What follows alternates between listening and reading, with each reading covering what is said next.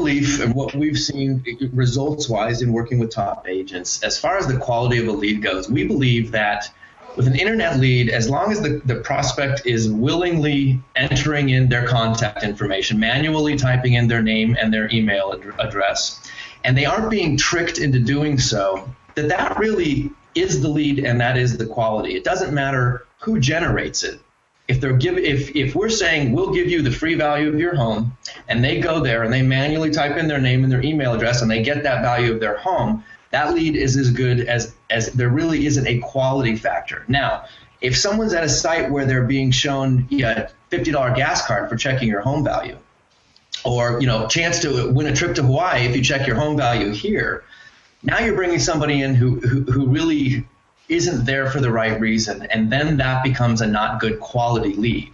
Um, you know, the other thing is it really comes down to offering something that's clear and concise and then delivering that to people. Don't offer people a home value and then send them your bio as a realtor about why you've been listing homes for 20 years in the neighborhood and, and, why they should list with you. If they ask for a home value, give them the home value. Give them what they're looking for. Be concise with what you offer and concise with what, what you deliver. The one thing I would definitely, you know, caution everybody against is landing sites that auto populate the customer's name and contact information based on cookies that are on their system. You definitely don't want a lead that's not even willing to type in their name and their email address. Try calling that one. That's about as bad a quality as you can get.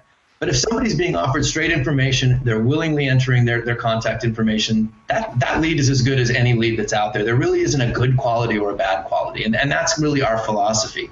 And if you take the leads, um, take them like that and work all of them as hard as you can that fit that criteria, you'll see the results that, that, that drive the program and keep people using internet leads.